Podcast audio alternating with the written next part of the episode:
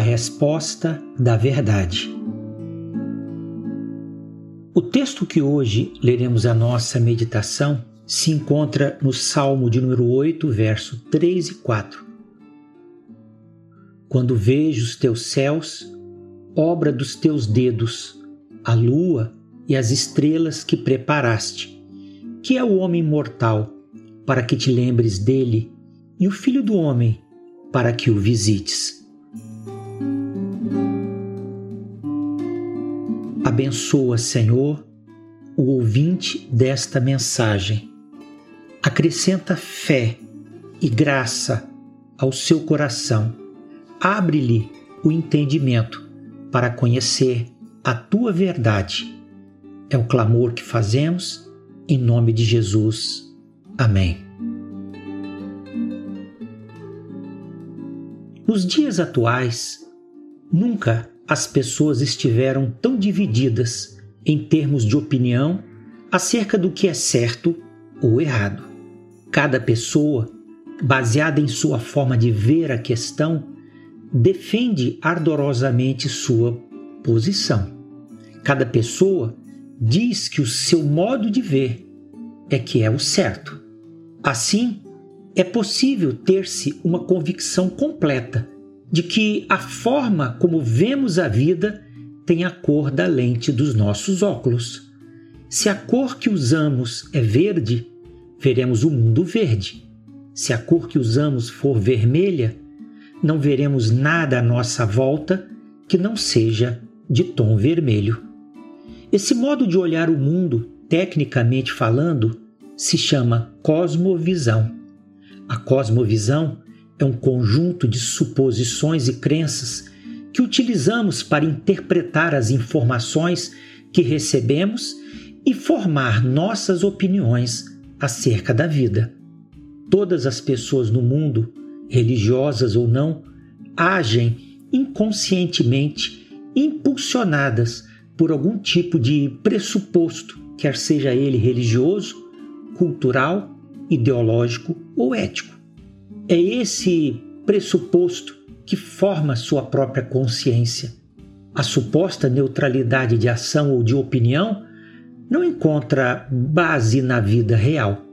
Quando uma criança, um adolescente ou um jovem deixa a proteção e o calor da convivência doméstica, cabe à família avaliar corretamente se aquele filho ou filha leva consigo a cosmovisão certa sobre o mundo.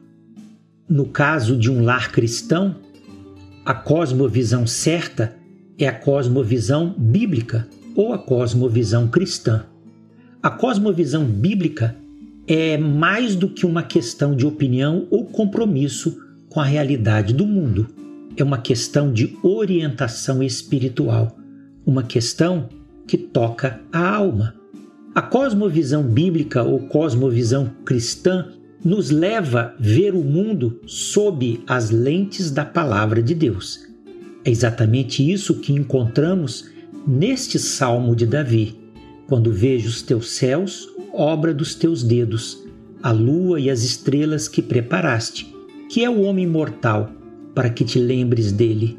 Para onde Davi olhava, via a obra das mãos de Deus edificada à sua volta. Via a face de Deus refletida em cada canto do universo. E por quê? Exatamente porque a presença de Deus era uma realidade fundada em seu coração. O amor a Deus dominava sua alma. A alegria de servi-lo fazia parte do seu ser.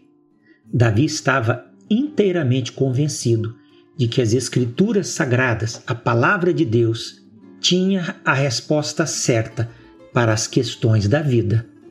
O conjunto das experiências que tinha vivido com Deus lhe dera mostras dessa realidade e lhe ensinara a reconhecer firmemente o domínio de Deus sobre o universo.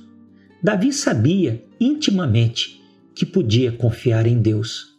E quando as crianças e os jovens passam a ter um relacionamento social mais aberto, além dos muros de sua comunidade natal, encontram uma cultura popular profundamente materializada.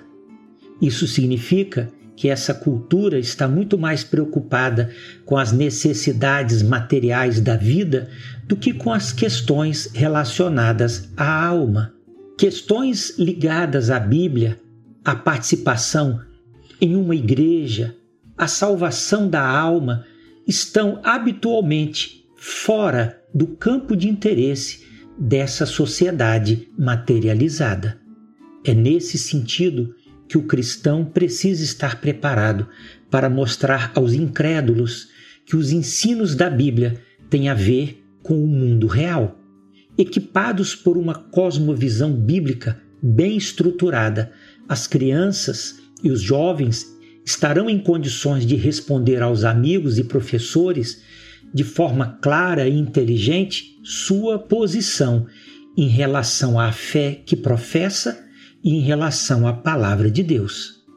A segurança dessa cosmovisão bíblica passa pela consciência de que a Bíblia, a palavra de Deus, ela tem autoridade em si mesma em relação a todos os assuntos de que trata, mesmo que os assuntos estejam relacionados à biologia, à história, à astronomia, moralidade, ética ou a salvação da alma. A Bíblia mantém a mesma autoridade, porque é a revelação escrita do único Deus verdadeiro e vivo, visando a salvação da humanidade. Firmado na autoridade bíblica, esse jovem, essa criança, pode evangelizar com confiança seus amigos e levá-los a aceitar que a resposta para os grandes dilemas que envolvem a humanidade não pode ser obtida sem a direção ou a revelação de Deus. Uma criança, um jovem bem estruturado no conhecimento da palavra de Deus, cheio de fé e amor a Deus, é um instrumento poderoso para combater um mundo sem fé, um mundo sem conhecimento de Deus e sem a esperança da salvação porque a graça de Deus se há manifestado, trazendo salvação a todos os homens. Que Deus o abençoe.